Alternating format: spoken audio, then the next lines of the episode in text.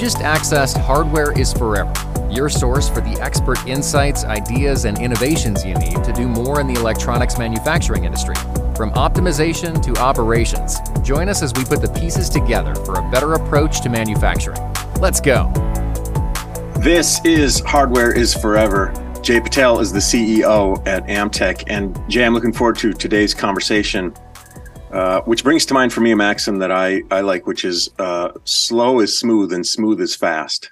Yes. The idea that when we get our wits about us, we can operate a lot more uh, quickly than when we're just kind of reacting or responding. So let's kind of level set uh, as in this idea of how do we how do we slow down to go fast? What do you mean, especially in context of uh, Amtech and hardware development and and uh, electro circuitry and the things that you're expert in? Yeah, so I think you know right now, just I guess in the last few decades, uh, growth is expected to be exponential because of the nature of the revolution or the innovation that was going on and specifically talking about software you know.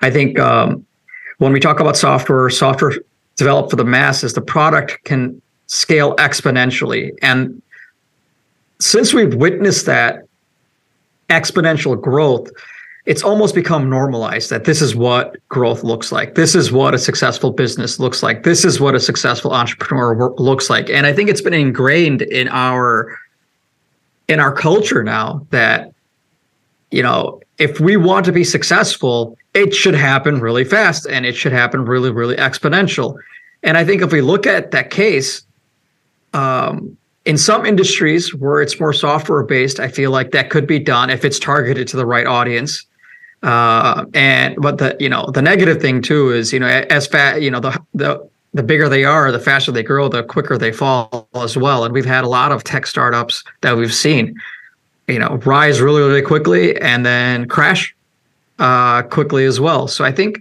you know, that that mentality as a a entrepreneur who's in the hardware space, it it really um, it, it it, it challenges you because on one side you want to grow, you want to be successful entrepreneur. Like for me, I felt like okay, if I'm not doing this at this certain time and growing at this certain and generating this much revenue, then it's not necessarily a a I'm not I'm not being successful. I'm not a successful CEO or a leader or you know whatever my position is in the organization. I think you know when you're talking about hardware, I found that you can't rush it. You have to go slow and if you go slow, you can launch it and then you can start building you know, one program on top of the other program. And that does lead to significant growth, possibly exponential, but it's over a longer time period. So in it's it's really something it's like a push and pull or this this tension that happens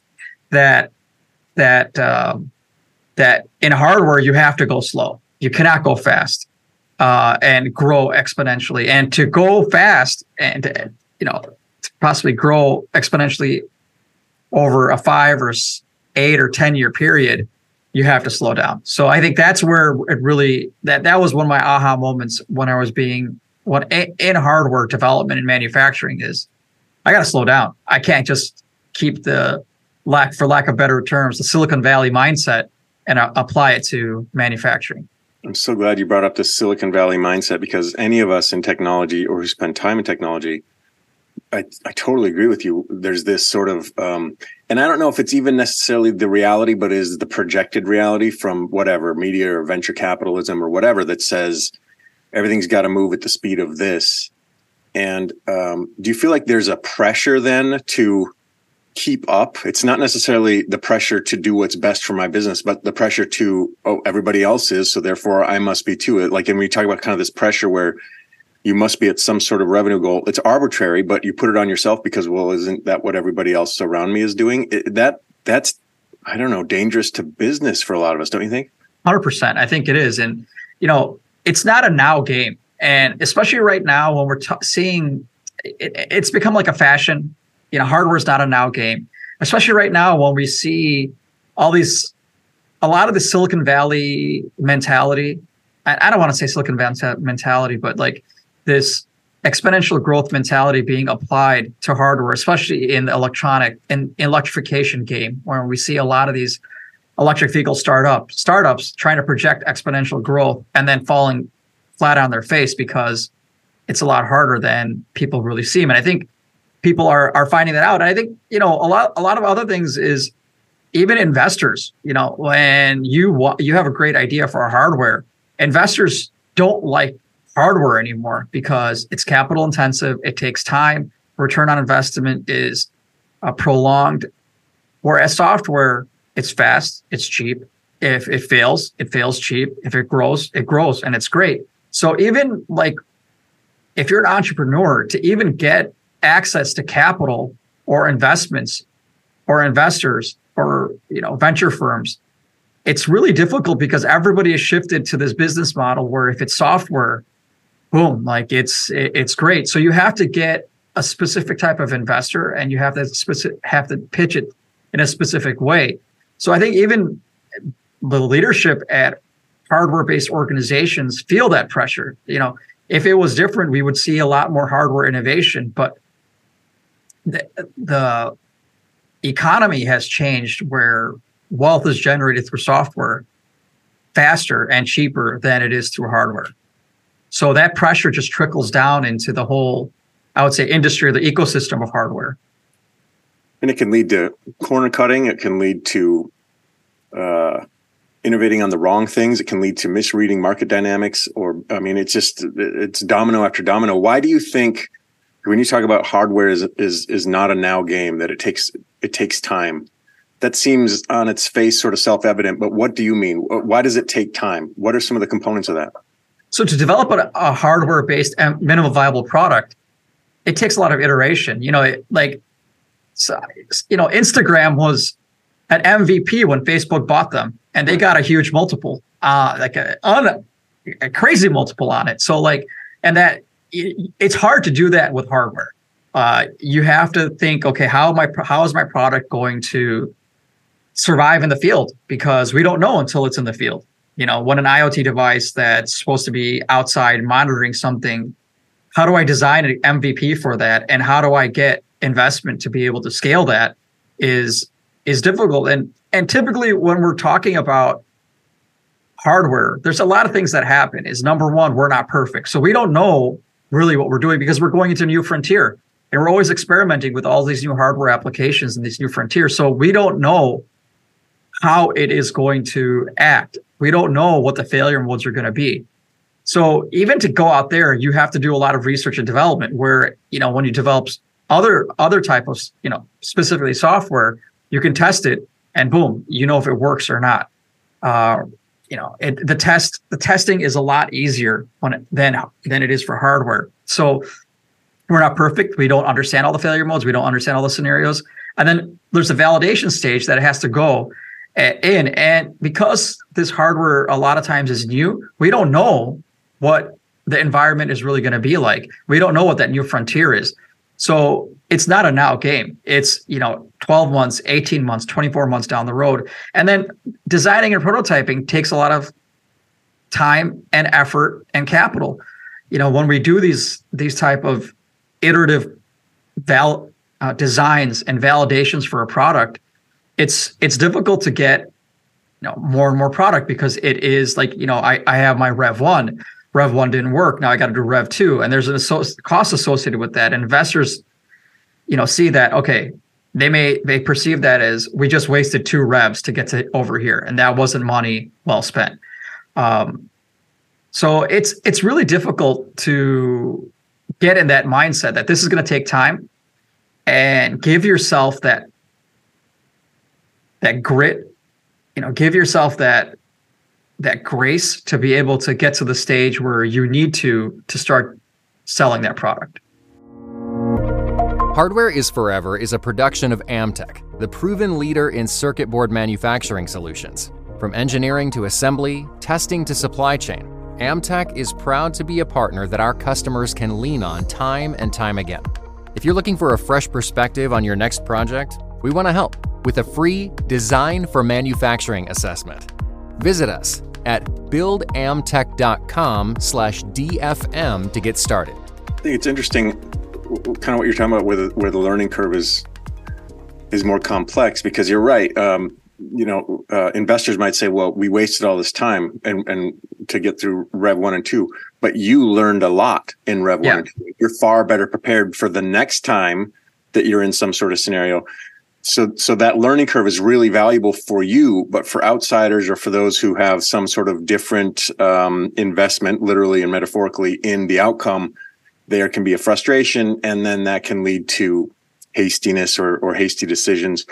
Do you feel like how do you put that into process? So how can you I don't know, how can you put that sort of it's going to take time everybody and we're we're going to accept that. We're going to actually going to lean into that. We're going to embrace that rather than be frustrated with it. How do you systematize that or process that so that you don't get distracted with the kind of oh, we better move faster everybody. Obviously we always want to move with efficiency and alacrity, but how do you how do you put that into process so that you feel comfortable with the pace you're going? Yeah, I think I think one thing is that you have to keep the end in mind. And you also have to take a look at every, what everybody else is doing. You know, like, you know, we may put our pressure on our like I've I've had a lot of entrepreneurs come to me and say, "Well, I have this idea. I want to get into market in 3 months." And it's just like and, and you know, I want to I want to and it's just like it's it's tough to explain how much time it really takes to get to that point. So I think you have to take you have to take the end and see what that future looks like and then budget your time out accordingly and then stick to the plan. And i think one thing that really happens is this idea of feature creep. Uh, and software feature creep may be able to be a little bit more absorbed but when it comes to hardware feature creep it can distract you very very quickly and lead you down the wrong path. So i think you got to slow down. You got to know what your vision is. You have to understand you got to give yourself time. Stick to the plan. Don't allow any feature creep and then be confident in that like and know that you're going in the right decision. And again you know what helps with that is if you get a great team if you get great consultants or you get great people with experience that can help you get to that point. And so I, I think if you try to rush it you'll learn the hard way that it's not a now game. You have to slow down to go fast. Um, and then understand that things take time. Like if I want to eat cake, I got to bake a cake. And a cake takes, you know, I, I don't even know how long 30 minutes, an hour, two hours to bake. You just can't rush it. It just, this is how long it takes. A kid, you know, a child takes nine months uh, to be born. And you just can't expedite that process. So I think we just have to understand it just takes a certain amount of time. Yes, can we optimize it? 100%. You know, is there waste associated? Yes. Is there miscommunication? Yes. Can we work on all that? Yes. But just know and be confident that it does take time. And I think if you have that understanding and that, and I, for the lack of better word, stoicism when it comes to hardware, it's it's uh, you'll you'll be more successful sooner because it just takes you know the nice thing about hardware is if you get the right project you know the life of the hardware can be you know three to five to ten years. So once you once you have that product now you have a good cash flow going and now you can build on top of that and iterate and and get new products out. Like you know you know version one is out. Now let's do you know mark one then mark two and then mark three. You know we can do all those different things if we get mark one out as soon as possible and put all of our effort behind it. So i think it's just it's just understanding that it's going to be slow. And I think in in my eh, in my journey, you know, I grew up when the internet was coming out, and I realized, wow, I can you know we can stream video, I can send email. So I never, you know, I always leveraged these tools that made everything fast, and I never realized that these hardware things that are complex and they do take time, and I do need to slow down. So um, those are lessons that I learned. And since we've been slowing down and looking at our 10 year goals and three year goals and and making decisions on a quarter by quarter basis rather than for me an hour an hour hour by hour basis it's it's really changed the dynamics of the organizations. And i can see you know why it takes a long time to develop a vehicle. You know it, it i can see why it, it's such a massive undertaking. And uh, and you know, even with that time, is it successful or not? We don't know. But you to go fast and to grow, you have to slow down.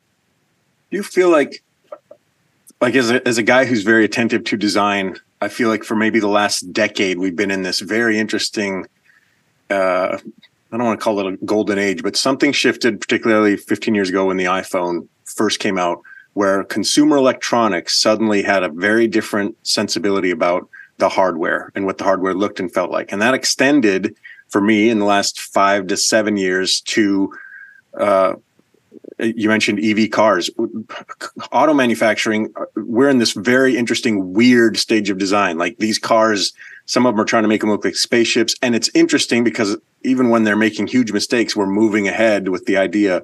Does this, even as you're developing specialized, you know, hardware solutions for specialized things and, and not necessarily consumer electronics and things like that, but does the way that we're all interfacing with hardware every day create expectations or um, scenarios that aren't necessarily realistic for those that don't have like you know deep supply chains and all the, these sorts of things? Because we're used to seeing a thing at best buy does it mean that your customers kind of have an idea that well shouldn't it be like this or shouldn't it look like that or shouldn't it already do that without understanding kind of how difficult that can be yeah i think i think you know steve jobs did a great job and wrote brought the level of consumer electronics to a different, a whole different expectation. You know, like, uh, but I, I do feel like it takes a lot of effort to get there. And I think we were at a point where luxury, eh, not, you know, inter- intersecting point where hardware and software could match up and create something beautiful like the iPhone. And I think that that type of revolution is happening or evolution, revolution or evolution is happening. You know, whether it's electric vehicles, whether it's autonomous vehicles, you know, whether it's any type of automation for specifically transportation right now, I think that's happening. And that's happening, you know, in the way that we interface with technology.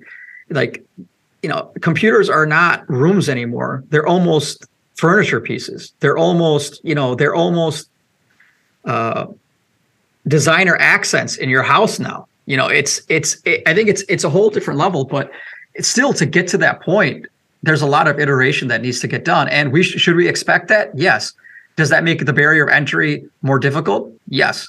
So, uh, and that's why it's going slow is that much more important because the expectations are a lot better. Like even the MVP before it was, you know, duct tape, super glue, get it out there, get it working, you know, whatever it may be. But even the MVP has to be pretty and shiny and good looking. And to get to that point, we have to slow down. Great conversation. MVP, by the way, is minimum viable product.